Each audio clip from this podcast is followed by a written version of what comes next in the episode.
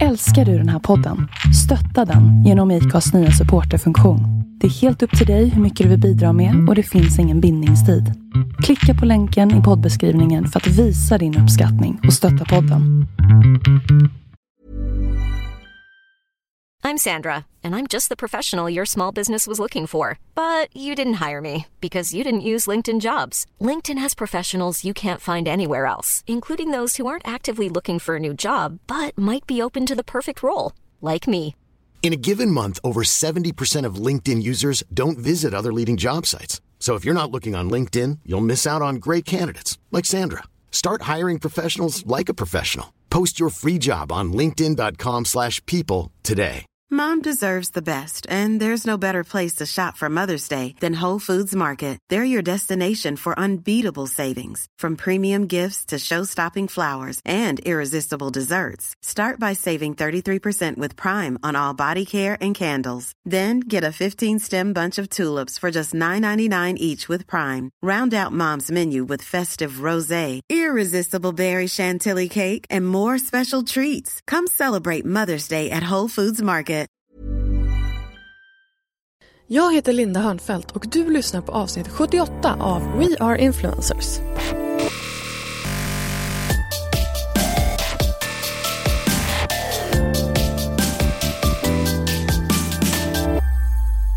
Varmt välkommen till den här specialsäsongen av We Are Influencers där vi sätter strålkastaren på mikroinfluencers.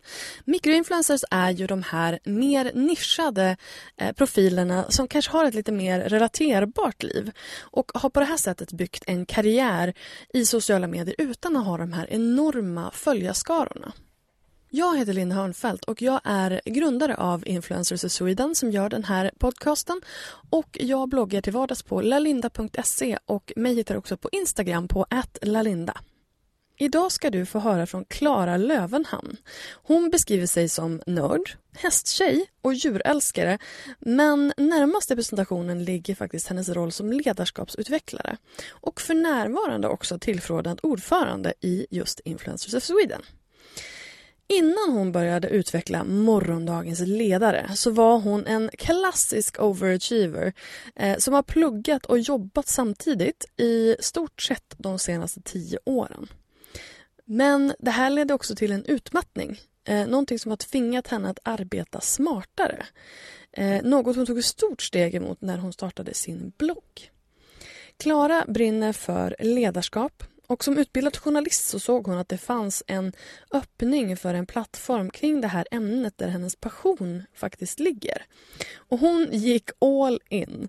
Eh, efter att ha slukat all information hon kunde kring bloggar och sociala medier och hur man jobbar med det eh, och faktiskt också lyckats få starta eget-bidrag för sin affärsidé så lanserade hon i april 2016 Bossbloggen. Så att nu ska ni få höra ifrån vår alldeles egna boss, Klara Lövenhamn.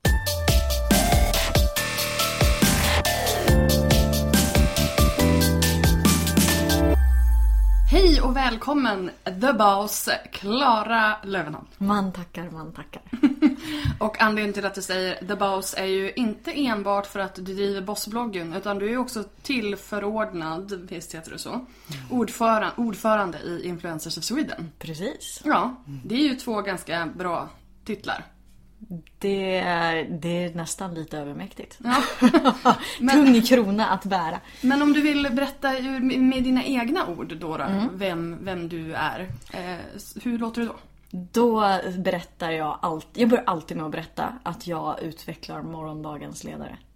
Det är också liksom en ganska, du vet, ganska tung krona. Precis. Eh, men jävligt rolig för ja. att vara en ledarskapsnörd. Ja. Jag eh, kan ju prata om ledarskap dygnet runt. Ja men vad tur, vi har typ en timme så det, det känner jag att det får räcka i det här, i det här fallet.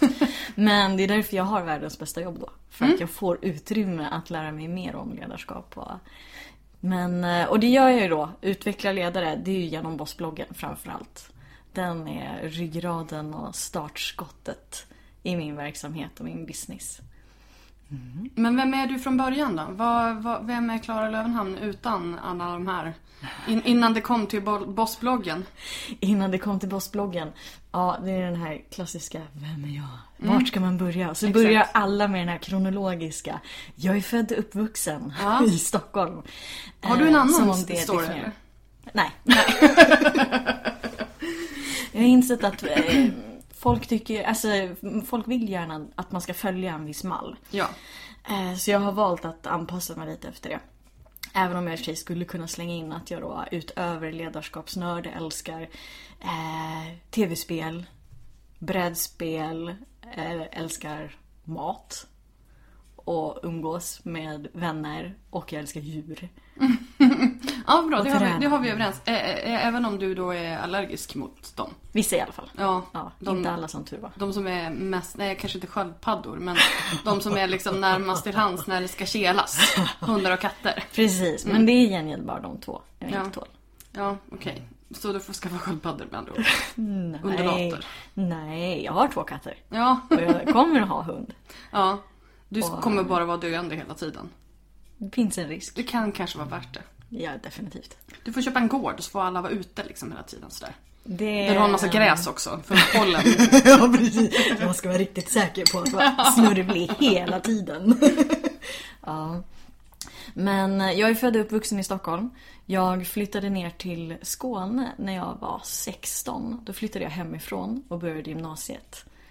Och det var ett hästgymnasium. Och när jag hade bott där Du är nere... hästtjej alltså? Oh yes. Från födseln i princip. Jag tror mamma red med mig när jag låg i magen. Så jag har det verkligen i blodet. Skumpedumpet är med liksom. Jupp, jupp, jupp. Och eh, sen blev jag kvar efter studenten för att min närmsta familj flyttade efter några år senare. Mhm. Så på den vägen är det att jag pendlar mellan Lund och Stockholm då. Ja. Men har du familj kvar här också eller? Ja, det har jag. Men den närmsta närmsta är där nere. Familj, alltså liksom mamma, pappa, hela den liksom. Ja, mamma och syskon. Ja. Men hur, hur kom den här ledarskapsbiten in i bilden då? Det gjorde den för, gud det är ju typ 10 år sedan Hur gammal snart. är du? Jag är 33. Fyllde jag rätt nyligen. Det är bra att veta när man hänvisar till så här, ja det är 10 år sedan, 20 år sedan, var, var du 13 eller 23 eller liksom så. Eller hur? Men jo, alltså efter studenten så tillbringade jag ett väldigt vilset år på universitetet. Så här, jag har ingen aning om vad jag vill göra när jag blir stor. Men svenska, ja men svenska var kul. Det läser vi ett år. Och så insåg jag under det här året bara att shit vad skoltrött jag är. Bara hängde på kåren liksom. Nej faktiskt inte, jag jobbade mest. Ja, okej. Men eh, det var ändå inte liksom det jag skulle göra. Och eh, då började jag jobba som säljare i transportbranschen. Bara Mhm. halka in på ett bananskal. Säljare i transportbranschen, vad gör man då? Då eh, bokade jag möten åt eh, Okej. utesäljare helt enkelt. Ah. Man ringer upp kunder. Hej, jag undrar vem hos er som ansvarar för era transportlösningar. Och Så du har en gammal säljare i dig också? Oh, yes. Ja, jag förstår, jag förstår. Det är faktiskt som att allting jag har gjort i mitt yrkesliv har ja, blivit det här jag gör idag. Eh, Jag började som säljare, sen gick jag vidare internt och började, jobbade år typ som trafikledare. Och sedan så började jag jobba med projektledning och eh, inköp och administration. Fortfarande inom eh, trafik... Eh, Precis, ja. transportbranschen då, Transportbranschen. samma företag. Och eh, när jag skulle börja jobba som projektledare så insåg jag att men, projektledning, va? det kan ju vara bra om man kan något om det. så jag sökte in till en eh, ja, men så här, sju och en halv poängs kurs på universitetet. Och då insåg jag liksom att men, det här med att plugga igen, det var ju det var ju roligt. Jag hade haft har paus i ett par år. Och jag var rätt rastlös av att bara jobba heltid. Så att det var verkligen så här perfekt mix att kunna göra både och.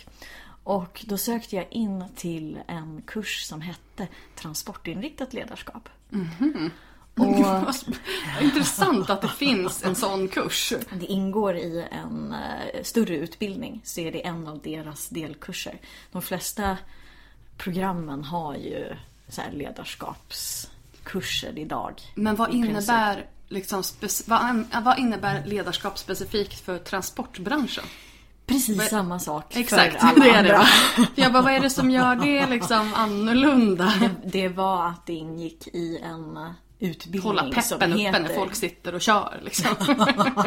Nej men det, det ingår i en utbildning som heter Transport Management. Okej. Så därav då. Jag fattar. Ehm, och när jag kom till den kursen då var det bara Alltså det var ett sånt eureka. Ja. jag hittade verkligen hem. Och vi introducerades för en ledarskapsmodell som bara ja, men den kom och slog mig rakt i huvudet. Och när jag några år tidigare satt med i den lokala ledningsgruppen men då dyker det upp frågor liksom hur, oh, vi har problem med det här och det här och de här två skiftena, vi och dem-känsla, hur kan vi göra för att lösa det? Och då, då var jag typ 20, eh, kunde jag ändå komma med som jag tyckte att ja, men det här låter väl som en bra lösning, som förslag. Och de bara, eh, nej det där har vi nog aldrig gjort förut. Nej. Jag tror inte det liksom. Och det är då man ska vara som Pippi. Det här har jag aldrig gjort förut, så det klarar jag säkert bra. Precis, men då tänkte jag inte så mycket på det för det var liksom inget jag visste inte om det var bra eller inte, det bara kändes som en bra idé. Eh, och när jag kom in på den här kursen då och läste så insåg jag att men det var ju bra idéer. Ja. Och dessutom så fick jag verktyg utifrån de här, all forskning som finns och bara att förklara min egen omvärld. Och förstod helt plötsligt bara att jaha, men det är därför den där avdelningen har problem med det där och det där och det där. För att det är för att chefen gör så och så. Och hade personen gjort så här istället så hade man kunnat göra helt annorlunda. Och det var verkligen en sån, bara, jag måste lära mig mer. Första ruschen och sen så, och då bestämde jag mig för att söka in till en utbildning som heter ledarskap och organisation. Som man läser på halvtid distans. Okej. Och det finfina med den är att alla jobbar heltid och pluggar vid sidan om. Och Så dessutom, alla är overachievers? Oh yes. Ehm, och dessutom, då hade de i alla fall ett krav på att man ska ha jobbat heltid i minst fem år innan man ens blir antagen. För att det ska bli väldigt verklighetsförankrade diskussioner i klasserna. Och det hade inte jag hunnit göra än. Men jag tjatade mig in i alla fall. Och eh, så började det. surprise! Nej, ja, vill jag något så försöker jag ju få det att hända. Ja. Och lyckas relativt ofta. Ja. Men vad, vad häftigt. Och när var det då? då? Det här var 2009. Och eftersom den här utbildningen då skulle, alltså i och med att den går på halvfart så tar ju den sex år för att läsa en kandidat. Ja. Äh, jämfört med tre års Så du heltidsstudier. pluggade sex år? Nej, jag hann ju inte riktigt göra det för jag blev sjuk emellan. Men jag läste de första fyra åren. Och eh, under, under tiden så blev jag antagen till en internutbildning på jobbet inom lean management. Jätteintressant och jättenyttigt. Men jag jobbade 10-12 timmar om dagen, sex dagar i veckan i ett halvår och slutade göra allting annat. Ja, men alltså jag, jag tänker när du, när du säger så här, ja, då blir den utbildningen sex år istället för tre. Så du ska alltså plugga och jobba heltid i sex år. Alltså det, det hade ju inte krävts ett geni för att säga att du kommer nog att bränna ut dig. Det, om jag kan uttrycka det så här, jag tror vi var 90 pers i klassen när Mm. vi började. Och hittills så vet jag om det är sex eller sju pers som har tagit examen. Ja, det är inte jättebra success rate. Nej, ja och nej. Alltså, det är bra för att eh, studierna blir... eh, För man gör alla tentor ute på organisationer och företag. Antingen sitt eget eller någon annanstans. Så det är extremt verklighetsbaserat. Så till skillnad från många andra ledarskapsutbildningar så har jag inte bara läst Nej. ledarskap utan jag har ju faktiskt gjort uppgifterna ute eh, i verkligheten. Så att man har, får ju en grym kompetensbas att stå på. Absolut, absolut. Men det känns väldigt som att det var väldigt tufft. intensivt. Och då är det många som är, jag var ju en, en av de yngsta, Mm. liksom by far. Så många har ju familj. Och chefsuppdrag redan. Herregud. Äh, Det är så imponerande de som har klarat det. Och det tänker i och för sig jag också göra men jag, eh, den här intensiva jobbperioden gjorde att jag blev utmattad helt enkelt. Och då blev jag sjuk när jag precis, jag hade bestämt mig för att jag måste göra något nytt. Jag behöver miljöombyte. Jag sök, så sökte jag in till eh, journalistutbildningen på Lunds universitet. För jag tänkte att det, nu ska vi slappna av lite. Men du, det, alltså det är det som är det sjuka, att det var ju semester. och det säger ju någonting om ens... eh, Och det kommer jag ju aldrig att glömma, den dagen jag ja, men, rasade. För då hade jag gått de här två första skakiga veckorna på journalistutbildningen. Jag kommer ihåg det var måndag. Klockan var halv fem på eftermiddagen. Och då hade jag eh, gjort mina journalist, liksom varit i plugget med föreläsning och förberett alla uppgifter. Jag hade gjort hemläxan. Jag hade jobbat mina timmar för då gick jag ner i arbetstid. Så jag jobbade halvtid hemifrån. Och det var ju ett jobb som jag hade gjort i många år så det var liksom Ja. ryggmärgen. Och, och så hade jag städat hela lägenheten. Jag hade tränat. Och var en sån här, jaha, och vad gör jag nu? Och sen då? Ja men så, då slappade jag väl den kvällen då. Bara s- verkligen så här. Ja. Skön. Typ man har checkat av allting på listan. Ja, tisdagen kom jag inte upp från köksgolvet. Shit alltså. Och eh, de... Det måste ju ha varit en chock. Det var det. Fy fan.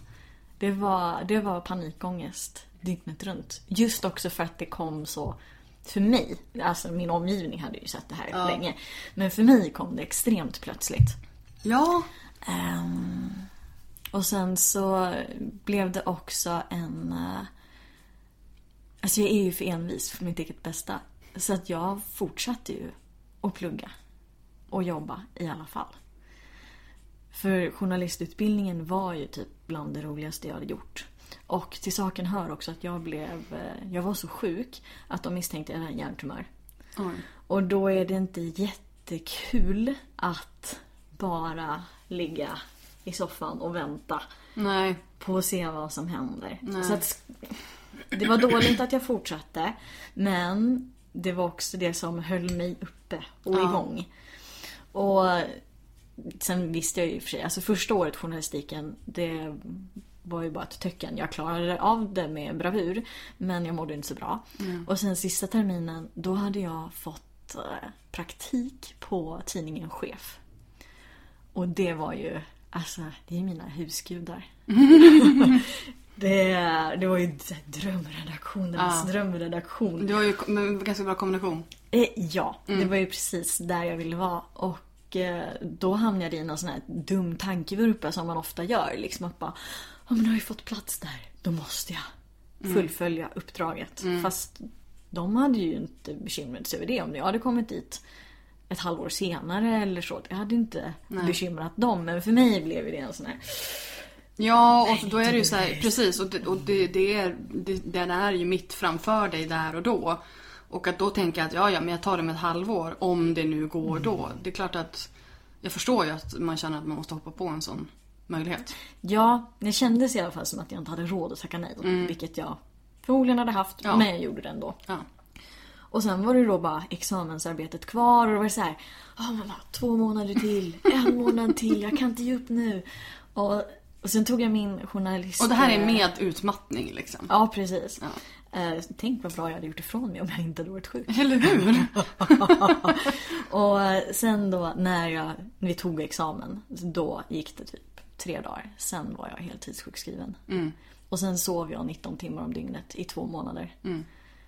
Det är rimligt. Ja, eller inte. Ja men det är ju rimligt. Alltså, eh, jag, är, jag är ju förvånad att du överhuvudtaget tog dig igenom det. Liksom. För jag menar, jag har ju själv varit utmattad. Och så här, när jag kraschar, då kraschar jag. Då är det inte så här, nej men vänta jag ska bara läsa färdigt en utbildning på tre år. Nej, ett och ett halvt. Ja okej, att det- men liksom skitsamma. Jag, jag tar mig inte igenom veckan. När man har liksom väl så här, Nej. kraschat. Och det är väl en sån också, det borde ju inte jag heller ha gjort. Men jag bodde tvärs över gatan från skolan. Så att det var verkligen, jag kunde, menar, vet, man blir andfådd av att klä på sig. Och sen har jag badrummet på väg ut i hallen. Så att jag, jag vet, man klär på sig och sen stannar man i badrummet. Spyr för att man är så trött och utmattad. Och sen typ och hasar sig över gatan till skolan. Hade det varit längre ifrån, eller om jag inte hade jobbat hemifrån, då hade det ju då hade det inte gått. Då hade jag tvingats säga nej liksom. Jag hade- nog känt någonstans där när du stannar och spyr på vägen att mm, maybe, maybe I'm not feeling awesome. Precis, men ja, det är ju det är väl nackdelen av att uh, växa upp med dit ihop, fortsätt kämpa mentalitet liksom. Ja. Nej, jag är en quitter.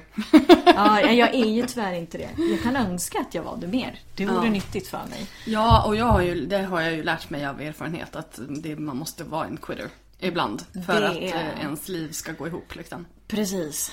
Det, um, jag tycker det, det är en mycket sundare inställning. Man måste åtminstone lära sig prioritera eh, vad som är värt att eh, bita ihop för.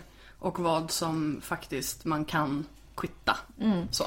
Ja, men och framförallt hur mycket man offrar på vägen. Ja. Alltså idag så kan jag ju verkligen bara säga men lilla gumman, don't do this. Ja, det är ju lite så jag känner när du sitter och berättar och jag bara backa, backa, stopp, stopp. Jo då, det, är- det är ju jag med. Jag Ja. har ju, det har ju verkligen förändrat mitt liv nu som nästan frisk. Ja. Då, eh, Men det här är, när var det här då? Då, det här måste då du ha sov varit- 19 timmar liksom? Jag försöker tänka när vi tog examen. Det är nästan så jag skulle behöva, jag vet, Minnet kanske också tog Ringa- lite stryk på Ja. det här. ja, men, men det måste ju ha varit 2013. Ja, det är bra. Bra början. 13. Ja men så att det är liksom fem år sedan Ja, men det nu. blir Nej, det blir det inte. Fyra år sedan. Ja, men på ett ungefär. Men alltså, vad, vad... Ja, fyra år sedan måste det bli. Om jag och min, vi träffades på journalistutbildningen. Eh, och det var fem år sedan vi gjorde det. Och sen pluggade vi ett år till. Så det blir fyra, år din sedan. fästman. Fästman, ja. Mm, mm, jag sitter och tittar på den här ringen som bara bländar mig hela vägen. Det här är ganska nyligen som ni Ja. förlovade er. Så att det, jag har inte sett ringen Nej, live. precis. Ehm, eh, så att, ja, grattis igen. Men alltså, okej. Så att, och nu har du liksom drivit Bossbloggen i vadå, två år? Två år i sommar. Ja.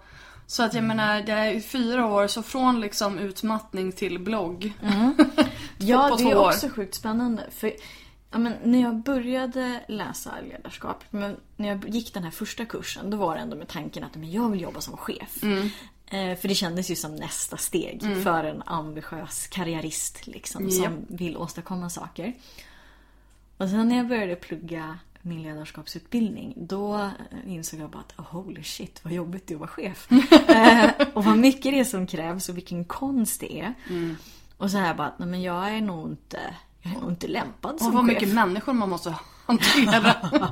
Ja precis och det är väl inte det värsta men snarare det att jag kände, för jag är väldigt direkt som person Mm. och fram, framförallt när jag var yngre så mm. föll jag lätt in i bitchfacket. Liksom, man kör sig i ett race bara Ja. och det är jätteeffektivt och saker händer men inte så Folk, charmigt. nej, folk tycker att Och det är inte lite, så bra ledarstil, någon bra ledarstil. Så... Är mer politik. I ledarskap. Ja, definitivt. Mm. Och lyhördhet. Och ödmjukhet. Men ehm, så då var jag så här, ja, men, men jag vill jobba med organisationsutveckling på något sätt. Kanske som managementkonsult. Och det var ju de tankarna jag hade. Men när jag kom till chef så såg jag ju exakt hur många ledarskapskonsulter och managementkonsulter det finns. Det är verkligen en bakom varenda gruskorn. och då var jag 28. Så jag möttes nästan jämt av den här Jaha, och hur ska du kunna utbilda chefer då? När du själv inte har varit det i 20 år. Och jag hade inget svar på det. Jag visste liksom inte vad jag... Jaha, men vad kan jag bidra med? Jag visste ju att det var ofta mig som chefer kom till. Både de jag jobbade i närheten av och folk runt omkring. Så här, ja, men om man har något problem så kan man säga du, eh, hur ska jag göra nu? och jag hjälpte dem med det. Men det var ju informellt och inofficiellt. Liksom. Och du fick inte betalt för det? Verkligen inte. Nej. Och jag tyckte det var ju roligt. Eh, och jag var ju vad man kallar Förlåt för- att jag skrattar men det är så här, det var ju roligt. Det här är ju liksom en väldigt stor del i våran bransch som säger ja men du tycker det är kul, då kan Ja, du väl göra det precis. gratis. Ja precis, men nej det här var ju inte, då hade Nej, jag ju jag inga fattar. ambitioner med att ehm, Det var bara en rolig coincidence. Precis, och jag hade ju mitt vanliga jobb och det här Mm. var ju mer ja, men i samtal med Såklart. folk. Liksom. Ja. Och, ehm, men så jag hade inget svar. Och då trodde jag också lite på det här att Jaha, nej men jag, jag kan väl inte bidra med något då. Eller? Ja. Så tänkte jag att okej, men det näst bästa det är ändå att skriva om ledarskap. Så min plan efter att jag skulle ta min journalistexamen det var att men jag skulle fortsätta jobba som inköpare eller projektledare. Och så kunde jag frilansa med att skriva om ledarskap i olika format. Men jag blev sjukskriven, behövde ju sätta allt på paus liksom. Så, och det, eh, men det tog ju ett och ett halvt år ungefär. Då var jag inne i när jag jobbar 75% man börjar komma Ja. tillbaka. Man börjar kunna tänka igen. Men vad, vad ska jag göra nu? Saker och ting börjar kännas roliga igen. Precis. Och ehm, det var då som idén slog mig att istället för att frilansa om att skriva om ledarskap för andra kanske jag skulle starta min egen plattform. Och jag har alltid läst bloggar. Alltså jag, det det skulle jag fråga dig. Vad hette den tjejen som drev, men hon var, pluggade till jurist. Carolina Lasbo. Ja, Lasbo, Ebba von Sydow. Jag Jag älskar att jag plockade den på Ja. hon pluggade till jurist. Och var först. Alltså Ja. en av de första liksom. Glamourprinsessan. Just det. Eh, alltså jag har läst bloggar jämt. Och eh, alltid velat ha en. Men jag har inte vetat vad jag ska blogga om. Eller ah, livsstilsblogg känns inte som min grej. Eh, och det var då jag insåg att men en ledarskapsblogg. Så började jag kolla runt. Och så insåg jag att det inte finns någon ledarskapsblogg. Alltså de få som fanns, då är det typ ledarskapskonsulter som de har en flik som heter blogg på sin sajt och sen skriver de ett inlägg sådär en gång i månaden. En Ja, och det blir kvartal. liksom verkligen så här att det blir en, en företagsblogg snarare än en, en personlig blogg. Precis. Fast som har en, en, ett mer liksom professionellt ämne. Ja, och det blir oftast mer krönikeform. Ja. Liksom. Det här och det här och det här tycker jag är viktigt. Behöver du hjälp, ring mig. Ja, precis. Och det är ju givetvis ingenting fel i det. Men det var ju inte, det var inte den typen av blogg jag själv läste och Nej. visste att andra läser. Och samtidigt så vet jag också att det finns stora magasin som har försökt att driva bloggar och chefsbloggar. Men, men det går ju inte att blogga som chef. Bara, Idag kom Kalle in och sa så här och så här. Då gjorde jag det och det. Det gick bra, tror jag. Alltså, det, det funkar inte. Och det var då jag insåg att här, det är här jag kan göra något. Och det här kan bli min biljett in i ledarskapsbranschen. Och idag får jag nästan aldrig den frågan längre om hur jag ska kunna utbilda chefer. Det finns bara några enstaka personer som säger det. De har alla gemensamt att de är män. Över 50, Ja. typ. Och anser sig vara väldigt auktoritära Ja. i dessa frågor. Så charmigt! Älskar charmiga, auktoritära män över 50. Som ska berätta. Eh, Det, det får de i och för sig gärna vara och de kan absolut vara charmiga. Men de som ska skriva en på näsan med en sån här Hur ska du kunna? Ja. Det första de gör dessutom. Inte så här Hej vad gör du? Nej, precis. Mm. Utan direkt bara Hur ska du? Då bara Skit i det du Vill du också leva din dröm att jobba som influencer? Vi på Influencers of Sweden hjälper dig att leva den drömmen. Vi är samlingsplatsen för bloggare, youtubers, instagrammare och andra kreatörer inom sociala medier och vi arbetar för att du ska kunna göra det du älskar, att inspirera människor. Influencers of Sweden är ett unikt nätverk för dig som är influencer. Och I ditt medlemskap så ingår bland annat inbjudningar till exklusiva seminarier och nätverksträffar, eh, tillgång till vårt fantastiska medlemscommunity och en kvalitetsstämpel för dina kanaler.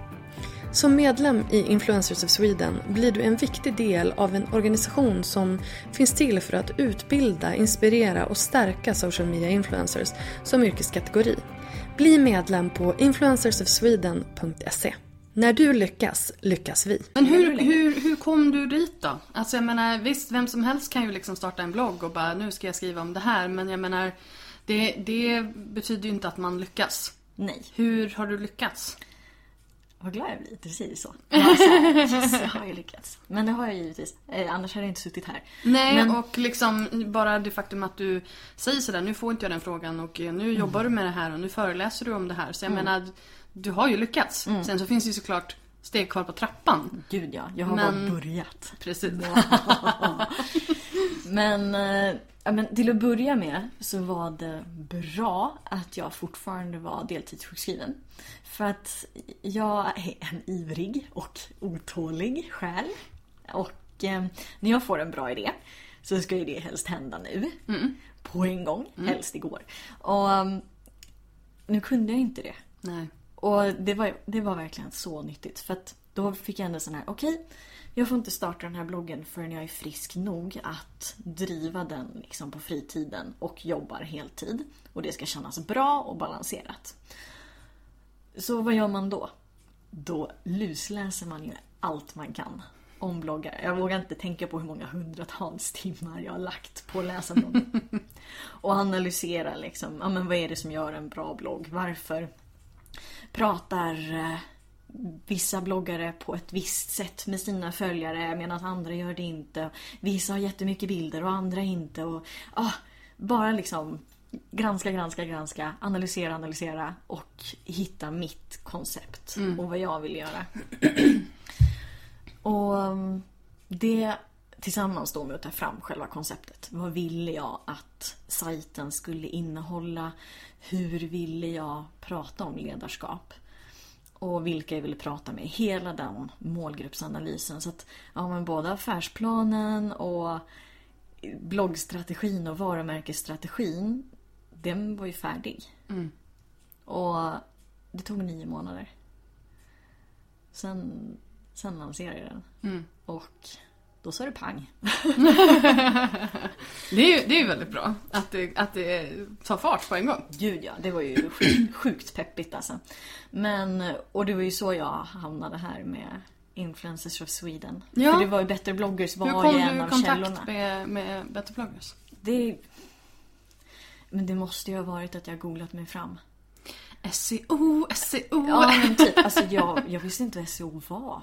Nej men eh, vi hade uppenbarligen gjort eh, Ja men precis. Nej men då, det var väl just de grejerna. Alltså att när jag googlade runt i, ja men hur driver man blogg? Ja, Då hamnar man hos Better bloggers. Och, Som och då är föregångaren till Influencers of Sweden ifall det är någon som inte har Precis. hängt med på det. Och, och jag lyssnade ju på podden. Vad, vad, vad, um, Bloggbusiness hette den på den tiden. Eh, Och det är också så här lite cool känsla idag då för att ja, men, för två år sedan ish då. Ja. men då lyssnade jag på den podden och bara Ja. tänk, tänk. En dag, då kanske jag kan vara med där. Och så sitter vi här idag Ja, liksom. cirkeln är sluten.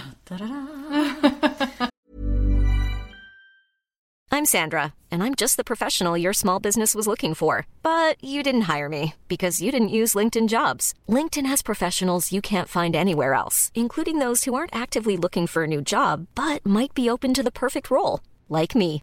In a given month, over 70% of LinkedIn users don't visit other leading job sites. So if you're not looking on LinkedIn, you'll miss out on great candidates like Sandra. Start hiring professionals like a professional. Post your free job on linkedin.com/people slash people today. Planning for your next trip?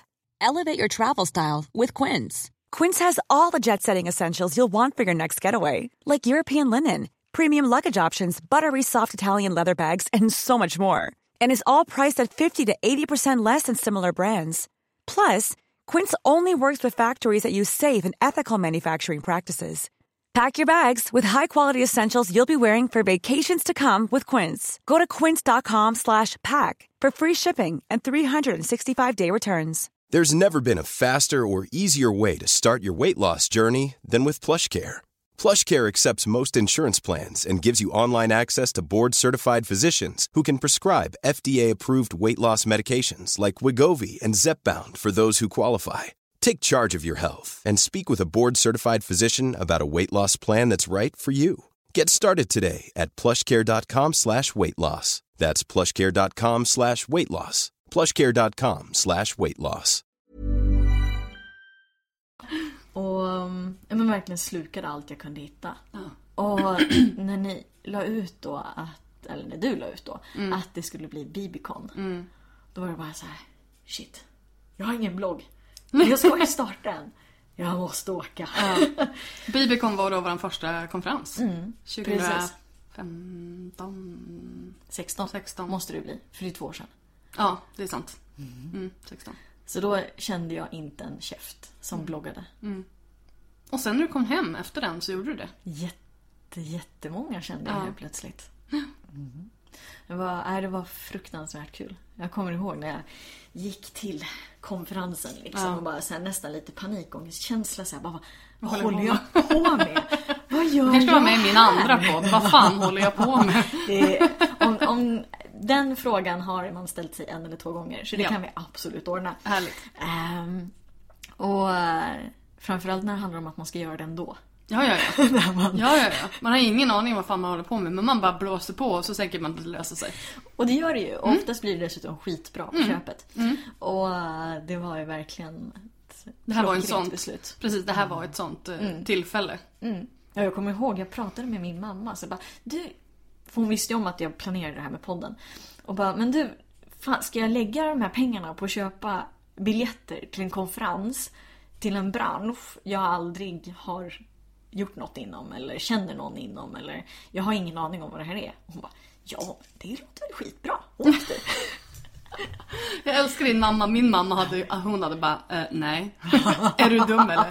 Jo, nej, hon, hon är väldigt eh, framåt med sånt. I gengäld var hon kanske inte så förstående för, alltså först när jag berättade om att ja, men jag kanske ska starta blogg så bara, ja, jaha, vad, vad är det då? Men sen är hon väldigt peppig i övrigt liksom. Att, ja. ja, men testa, det Ja. kan ju bli bra. Sen så Vad gjorde du sen då, när du kom hem från, från Bibicon? Typ explodera av alla idéer och alla, och alla möten och bara, "Ah, jag vill göra det här nu. Ja. Och, så det var för att fortsätta planera inför releasen. Och i juli 2016, då var det dags. ja.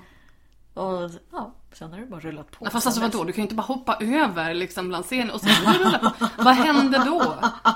Eh, nej men, eh, det, ja, men allting flöt på precis som jag hade tänkt och som jag hade planerat. Jag, min mål var ju att jag ville prata, men jag vill snacka ledarskap, karriär, affärsliv och också då men, det här med personlig utveckling, hälsa, utmattning, eh, prestationsångest. Att de ämnena också ska få plats. Och jag vill göra det med eh, kvinnor först och främst. Eftersom vi behöver fler kvinnliga chefer. Och det här var liksom ett forum jag själv hade velat läsa som yngre karriärist. Liksom. Att det finns någon som talar om för mig att ja, du kan bli chef. Du kan inte bara söka chefsjobbet utan du kan vara dig själv när du får det. Och du är kom, liksom, här har du kunskaper så att du kan klara det direkt. Ja. Ehm, och det är precis det som Bossbloggen är. Och den är väldigt lik sig från hur den var när jag började. Det enda som är... För jag hade ju egentligen tänkt... Ja, men från början var jag inne på att jag skulle vlogga typ... Jag har fyra, fyra olika typer av blogginlägg. Eh, och... För jag vill blanda de här Kategori. Fakt, nej, nej, inte kategorier. Utan, alltså om, man tittar, om man tittar på men, bloggosfären och den grafen, om man livsstilsbloggarna i ena änden som kör de här korta dagliga uppdateringarna. Och fackbloggarna i den andra som har sina ja, men, faktaartiklar och kan publicera det en, två, fyra gånger i veckan. Om och folk det. ja men precis, och folk läser ändå. Eh, Men i den ändan, i min bransch, så finns ju redan chefstidningarna och magasinen. Så bara, den var ju redan tagen. Och då, då jag bestämde mig för att jag ska ligga vid mitten. Jag ska ha lite, lite livsstil Ja. och lite faktaartiklar. Eller 50-50. Och um, från början tänkte jag då att men då borde jag lägga upp det här fyra gånger om dagen. Eller hur? Kul. Kul. jag vet! Overachievern strikes again. Gud ja, definitivt. Och, och det insåg jag ju rätt snabbt. Eh, För jag vet inte om du kommer ihåg det, men vi träffades ju efter Bibicon också. Ehm, och tog en fika. Ja, mm. Och det var då du sa också bara No, no, no, no, no. Hejda dig för Ja fan. men precis. Och jag hade ju dessutom på eh, Bibicon också lite, ja men... Eh, vad heter det, stångat den idén med de jag träffade liksom om hur frekvent Ja. eh, jag skulle blogga. Och landat i att okej, nej nej, fyra gånger, det kommer ju inte att hålla liksom. Och sen så... Fyra gånger i veckan är mycket mer rimlig. Precis, och det var det du sa då. Ja. Eh, Så det, jag har inte ändrats så my- så mycket på två år. och, um, så det tog jag till mig och tänkte, men visst, alltså, för det är också det är lätt att man bara, jag har inte gjort det här innan, jag har ingen aning om hur lång tid det tar eller hur krävande det är. Nej, och jag menar vi- speciellt den typen av artiklar. Fyra. Nej, fy fan. Dum i huvudet.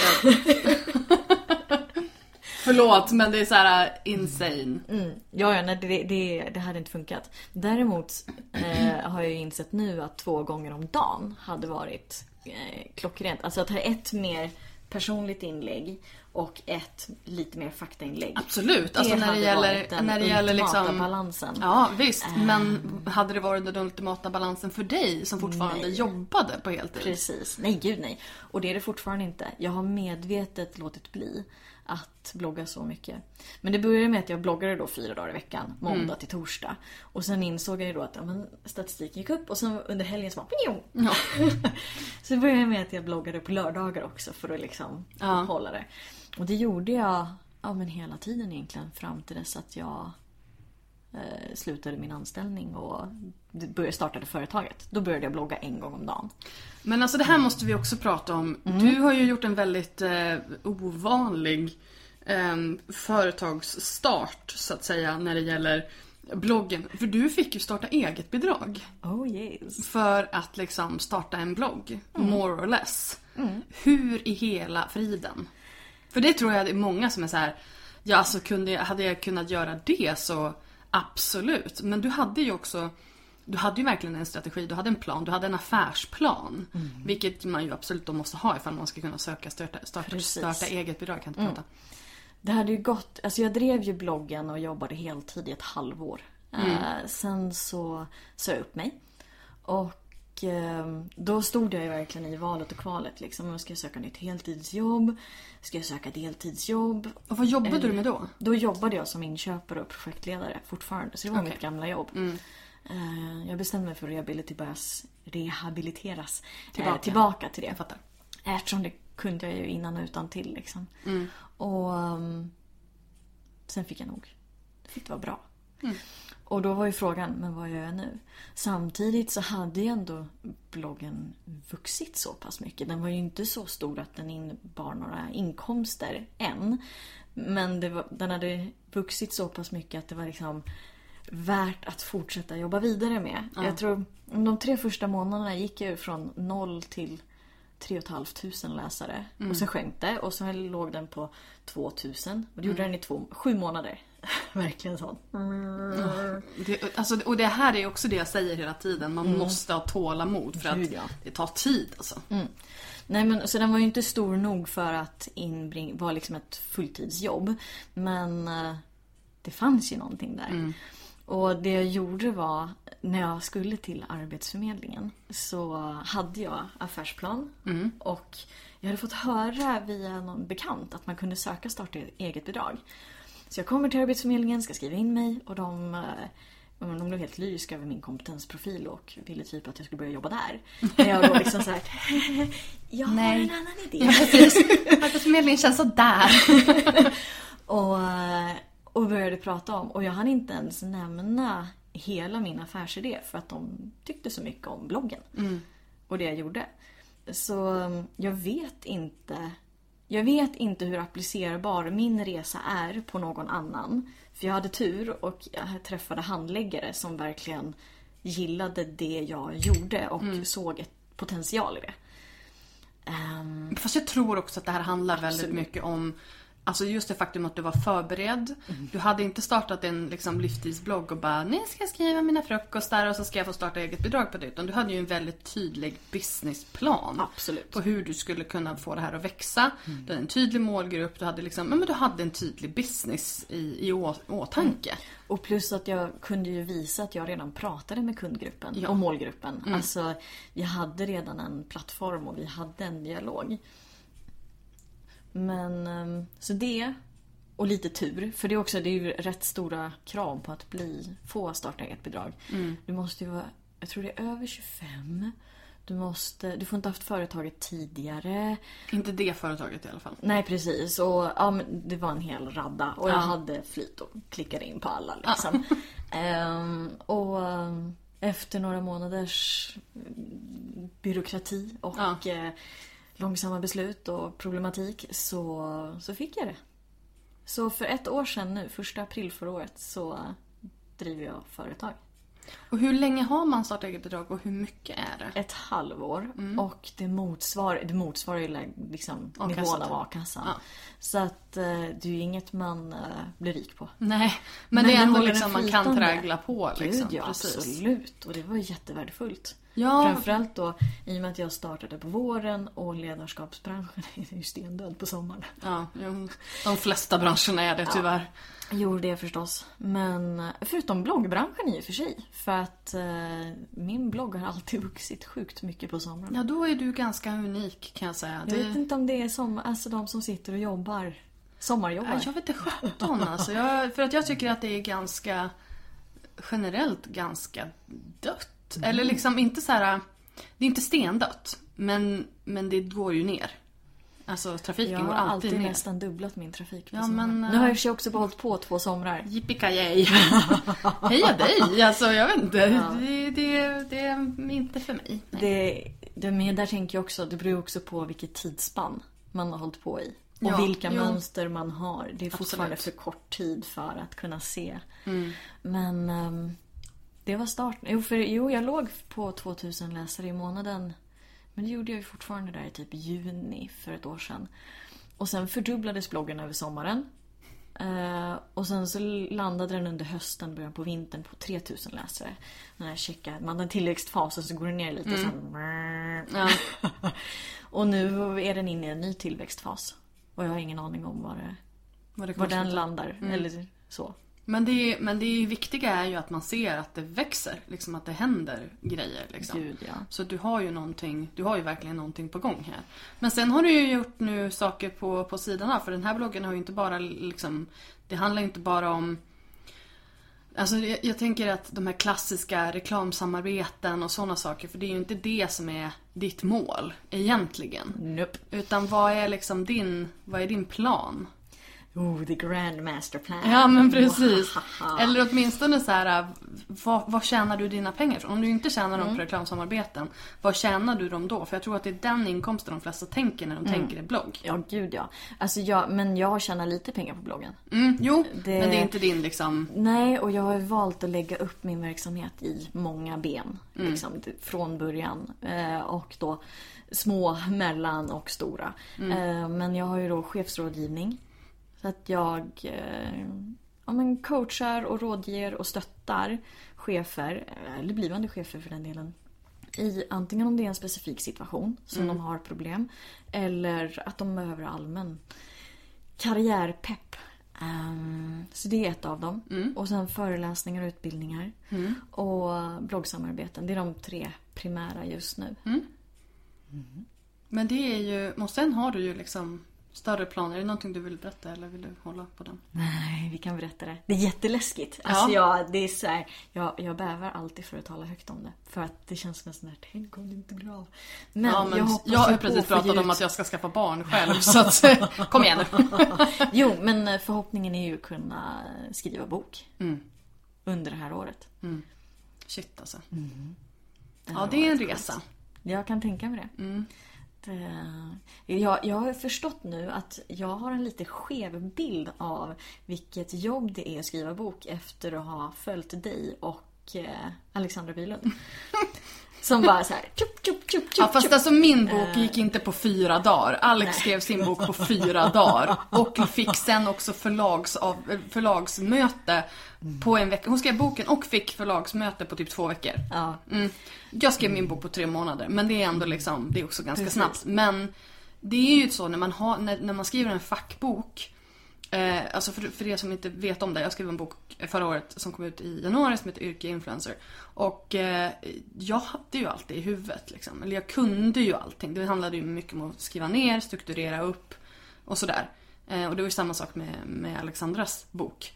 Ehm, det är en helt annan sak om man skriver typ skönlitterärt till exempel. Mm, Men jag menar, absolut. du har ju också, det här har du ju också i huvudet. Det är ju bara att skriva. Absolut. Och det här är ju, det är min ledarskapsmodell. Den Ja. kommer att kretsa kring. Så att den, Som den du, som, har, som du nu tänker inte prata så mycket om för att du Nej, tänker ta någon form av precis. patent på den. Oh yes. Men man kan inte varumärkesskydda en modell. Nej, Så det är så du ju... måste bara vara först ut med den. Precis, och då är bokform det mest naturliga. Ja.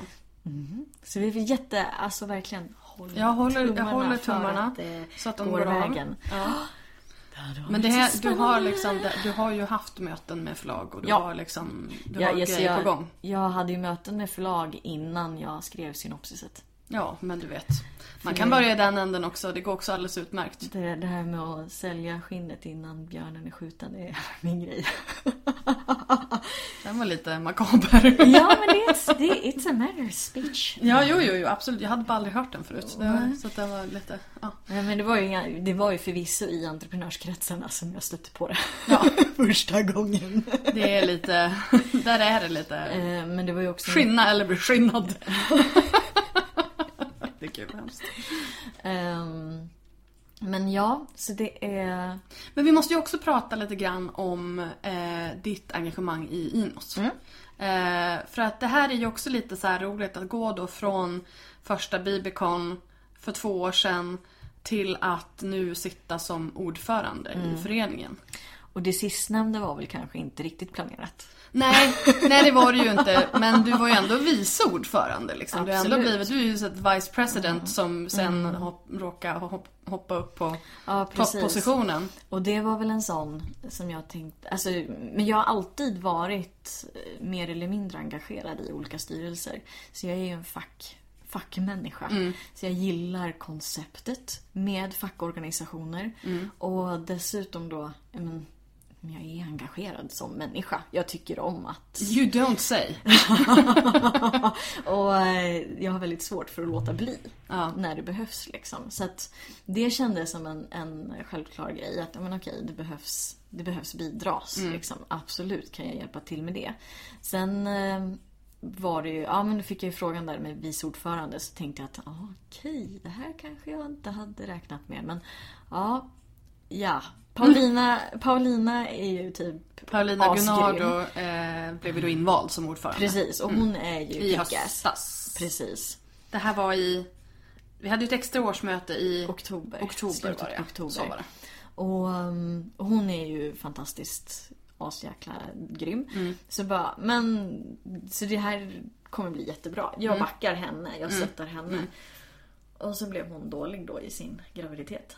Och bara, Ja, och efter typ två veckor. Alltså det var väldigt kort tid. Hon hann inte ens hugga tag i ordförandeskapet. Precis. Och då bara, Hon var med på kickoffen och sen, sen blev hon sjuk. ja. Så då fick du hoppa in. Ja. Och det var, det var lite, det var oväntat. Ja.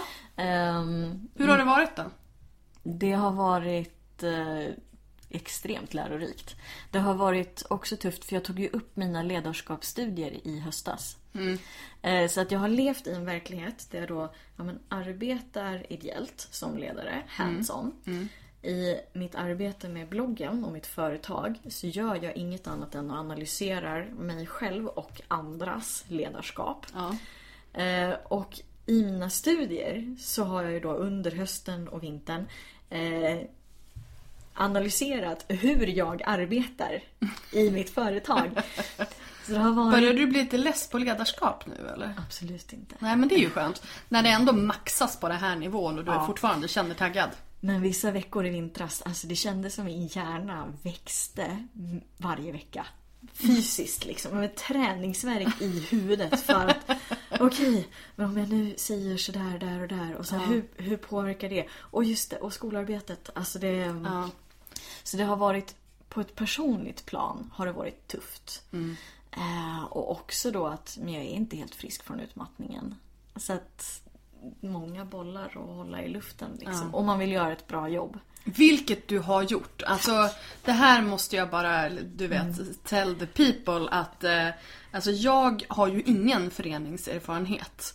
Eh, så att när jag bestämde mig då för att Inos skulle bli en förening och ingenting annat. Alltså när vi då gick över från Better bloggers till att det skulle bli Influencers of Sweden. bestämde att det skulle bli en förening och inte ett AB eller sådär just för att jag ville att alla skulle kunna ha möjlighet att påverka och alla skulle ha lika mycket att säga till om och sådär. Eh, då var det så här, okej okay, det ska bli en förening, det är det det ska bli, det är därför, för att, för att det här liksom, målet ska kunna nås. Men sen hade jag ju ingen jävla aning vad det var jag gav mig in i. Så att det har ju varit lite rörigt just på struktursidan. Eh, och här när, när vi fick in då den här nya styrelsen i, i höstas, då var vi alltså nio personer ordinarie styrelse plus, plus tre suppleanter. Och då har ju liksom ni bara gått in och städat upp liksom. Um, det är som så små, små, små så här städrobotar som bara plockar upp allting liksom. Det är det jag ser framför mig. Ja. Och eh, där har ju du varit liksom en eh, otroligt stark eh, ledare. Och varit verkligen, men du vet, hållit ihop alla. Kommunicerat jättebra med alla. Jag har ju liksom aldrig känt mig jag har aldrig känt mig orolig för att skutan är på väg åt fel håll när du har suttit vid rodret. Och för mig är det personligen väldigt viktigt. Mm. Så att du har gjort ett jättebra jobb. Det ska du bara veta. Det, det värmer jättemycket att höra. Alltså, det är ju typ det bästa betyg man kan få. Som ledare liksom. Ja. Och det har ju varit, alltså det är ju ett, det är ett sjukt nöje att se alla grymma människor som jobbar aktivt. Alltså, oavsett om det är styrelsen eller arbetsgrupper. Liksom. Det är bara wow. Mm. Jag bara myser. Ja, och det är ju det man kan göra också när man har eh, liksom när man har fått ordning där uppe i toppen. För det är väl just det här också att sen vi började med det här interna arbetet så har det inte hänt så mycket utåt. Precis. Utan då har det varit väldigt mycket så bakom kulisserna arbete. Eh, någonting som jag tror kanske har frustrerat vissa för att de har känt att de inte förstår mm. vad som pågår och mm. sådär. Men nu känner jag ju att nu är ju, nu är ju den här husstrukturen mm. på plats. Yep. Så nu kan vi ju börja tapetsera och påta i trädgården och fluffa oh, liksom yes. runt omkring och det är det som kommer att synas liksom. Um, och det har jag ju, jag, vi har dig väldigt mycket att, att tacka för det. Tack. Ja, ja, det är ju inte, Nej, det är inte jag bara som du, har men... gjort jobbet. Liksom. Nej, fast du har ju sett till att, att alla vet vad de ska göra när och hur och att alla känner sig uppskattade och sedda. Mm. Och det är ju superviktigt. Det blir extra viktigt när det är en ideell organisation. Ja. För det, det är också en av de största skillnaderna, tycker jag, med ledarskap i föreningsliv respektive ja, men, um, näringsliv. Mm. För jag menar, är du anställd, då har man man har, man har råd på ett helt annat sätt med att folk eh, inte uppskattar mm. allt som görs. Och man kan eh, ryka ihop på ett annat sätt jämfört med en ideell förening där folk verkligen kan säga, nej men vet ni vad, det här är inte bra, hejdå. Precis, hejdå, tjabba, eh, vi ses. Och, um, så då blir det, det ställer större krav på att folk ska kunna känna sig just sedda och ja. att man får eh, gehör för det precis. man gör och uppskattning och att det är kul framförallt. Ja. Så um, det har varit, äh, det har varit skitball. Sen har jag ju ibland då när man känner sig kluven mellan sina olika bollar ja. och man äh, nystartad företagare, bara det är ju en berg ja. i sig. Äh, man bara vill ligga i fosterställning ja, ja. och gråta vissa Been dagar. Got the t-shirt. Eller hur? Så att, eh, men, men det är ändå liksom... Alltså varför tycker du att Inos är viktigt? Därför att vi behöver en plattform och mötesplats för att snacka med varandra. Om det är någonting jag verkligen har blivit varse om sen jag gick in i styrelsen så är det just för alla lägger så himla mycket tid och energi och kärlek och järnvilja i mm. sina företag, i sina verksamheter. Eh, du har gjort det i Inos, andra gör det liksom i sitt dagliga arbete med sina sociala kanaler. Det är ett jäkligt socialt yrke på många vis för att man måste hela tiden interagera mm. och vara mm, social. Men samtidigt så blir det också rätt ensamt. Och det slår mig verkligen. På alla medlemsträffar som jag har varit på i, på alla möten vi har haft. I början så tog ju våra avstämningsmöten Alltså, vi, hade, vi har ju haft en timme varje vecka i princip. Och vi hann ju inte ens börja prata om det vi skulle de första veckorna. För att alla bara behövde liksom Ventilera. prata. och sen när man har det forumet så då, då vet man ju det. Då blir det en trygghet. Ja. Och det ser jag som Inas viktigaste funktion. Att vara den här plattformen där man kan få utbyta erfarenheter och snacka om okej, jag har den här idén. Skulle man göra så här eller kan man göra så här? Ehm, eller allt ifrån hela prisdiskussionen till ja, men bara ha kollegor. Och dessutom tycker jag, som då fackperson, eh, så är jag, vurmar jag för fackrörelsen. Att man har ett, men, en organisation där våra intressen kan tas tillvara på olika sätt. Det är sjukt behövligt. För annars, men titta bara på journalistkåren. Hur utarmad den har blivit och hur det inte går att jobba som journalist idag. Och det är ju vad man ska säga om jag sätter på mig de här kritiska glasögonen och kollar på branschen så är ju det den största risken jag ser. Att influencers eh, som yrkesgrupp, att den blir utarmad precis som journalistkåren har blivit. Att ersättningarna blir sämre och sämre och sämre och att det till slut inte går att få några jobb. Det vore ju så jäkla tragiskt. Mm, verkligen. Då är det viktigt att vi pratar med varandra och står på oss i förhandlingar och liknande så att det inte... Att vi vet vårt värde. Ja, så att det inte händer. Och det här är ju, jag, jag älskar att fortfarande så här två år, ja det är ju snart fyra år sedan jag startade Better Bloggers liksom. För när jag startade Better Bloggers det var det med det, det första och främsta syftet det var att bloggare skulle prata med varandra om sitt jobb. För, just för att det var en ensam bransch. Och just det här också att man skulle veta sitt värde för att man skulle kunna ta betalt. Och de två grejerna, de sitter fortfarande i som liksom de, de viktigaste syftena för organisationen. Och det värmer mitt hjärta. Att jag är så här, att jag såg ett verkligt problem, tog tag i det och det är fortfarande det som är våra främsta, liksom, vårt främsta mål, vårt främsta syfte. Det är vår hjärtefråga. Exakt. Det är, um, ja, tveklöst. Det är det vi, det är det vi gör. Och det är det vi ska göra. Vi formar framtidens entreprenörer. Det gör vi också. Och ledare. Ja, absolut. Jo, men det brukar vara, alltså, men för jag hade ju inte tänkt att jag skulle jobba någonting med alltså, varumärkesstrategi och sådana frågor. När jag startade företaget då tänkte jag att okej, men det är ledarskap jag ska syssla med. När jag har gjort det här i x antal år, då kommer jag kanske kunna bli rådfrågad om vad gör man om man startar en blogg. Eh, så när jag startade företaget så tänkte jag att mi- min första inkomst det skulle vara från bloggsamarbeten. Och eh, men, allt annat, det skulle komma sen. Men då insåg jag ett, så det fin- eftersom det inte finns någon i ledarskapsbranschen som har gjort det jag gör så vet ingen vad influencer marketing är. Eh, så jag har ju fått som utbilda i hur man kan jobba Japp. med influencers. Eh, och börja där. Och dessutom så var det typ, jag hann nog inte ens börja. Så kom det eh, människor som bara Du, kan inte du lära mig hur man bloggar? Jag bara Jag har inte ens hållit på i ett år men självklart. Absolut. Nej men och jag tror att det här är ju att du har liksom, du har haft en helt annan eh, entréväg än vad de flesta andra har. Och vi ska börja avsluta men jag vill att du eh, ger just de här tre bästa tipsen. Hur, eh, hur ska man göra om man vill skapa ett framgångsrikt eh, onlinevarumärke med då kanske till exempel blogg som utgångspunkt? Steg ett, ha en plan. Jag gillar att ha en plan. Ehm, tveklöst. För det är så mycket lättare. Jag menar, det är, det är en karta. Alltså, och har du ingen karta, då kan man ju verkligen yra runt hur mycket som helst. så det är steg ett. Och det, är Det kräver förberedelse. Ja, Men precis. sen gör det ju allting mycket enklare.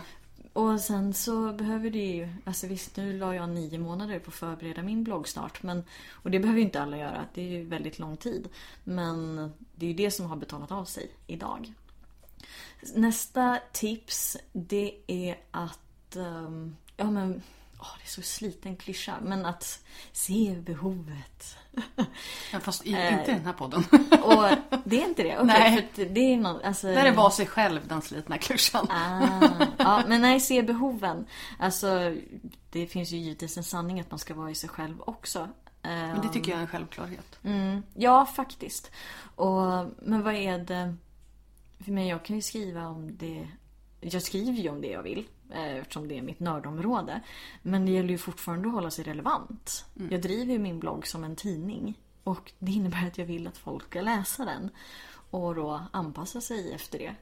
Eh, Och framförallt om vilka problem har man om man jobbar som chef idag till exempel. Eller om man vill bli chef. Tänka sig in i det och försöka svara på de frågorna. Tips nummer tre. Man ska välja vad det är man vill göra och prioritera. Det är så himla lätt och jag märker det hos mig själv också som relativt nykläckt entreprenör. Att man jobbar så himla brett. Och jag möter så många generalister. Eh, det är bättre att försöka fokusera på sina kärnområden och bygga dem först. Och det är det jag har gjort nu. Men jag har byggt bloggen som plattform och sedan då under tiden ta fram ja, med föreläsningsmaterial, ta fram eh, sina koncept och vad det är man ska göra liksom. Och göra en i taget. Liksom. Det tror jag är, är... Det har i alla fall hjälpt mig. Typ. Jag har ju ändå tagit mig... eh, Ja, men först, först startade jag bloggen och sen så har jag nu börjat använda Instagram mer. Nästa steg är LinkedIn. Alltså, Men jag trivs med att göra... Ja, men jag gillar att göra eh, någon... En, hellre färre kanaler och göra det bra än att vara överallt. Absolut. Det är nog mina tre tips. Toppen. Tack snälla för att du var med Klara. Men tack för att jag fick vara med. Du har precis hört ett avsnitt av We Are Influencers, en podcast från Influencers of Sweden. Glöm inte att gå in på iTunes och lämna ett omdöme eller ett betyg på podden om du tyckte om den. Det hjälper fler att hitta till podden. Så tack för det!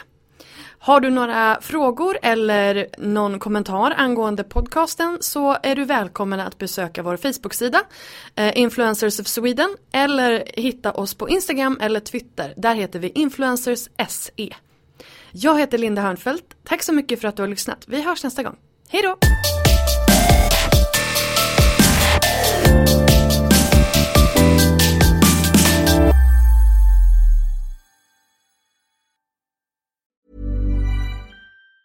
Hi, I'm Daniel, founder of Pretty Litter. Did you know cats tend to hide symptoms of sickness and pain? I learned this the hard way after losing my cat, Gingy. So I created Pretty Litter, a health monitoring litter that helps detect early signs of illness by changing colors, saving you money and potentially your cat's life. Pretty Litter is veterinarian developed, and it's the easiest way to keep tabs on your fur baby's health right at home. Go to prettylitter.com and use code ACAST for 20% off your first order and a free cat toy. Terms and conditions apply. See site for details. Mom deserves the best, and there's no better place to shop for Mother's Day than Whole Foods Market. They're your destination for unbeatable savings, from premium gifts to show-stopping flowers and irresistible desserts. Start by saving 33% with Prime on all body care and candles. Then get a 15-stem bunch of tulips for just $9.99 each with Prime. Round out Mom's menu with festive rosé, irresistible berry chantilly cake, and more special treats. Come celebrate Mother's Day at Whole Foods Market.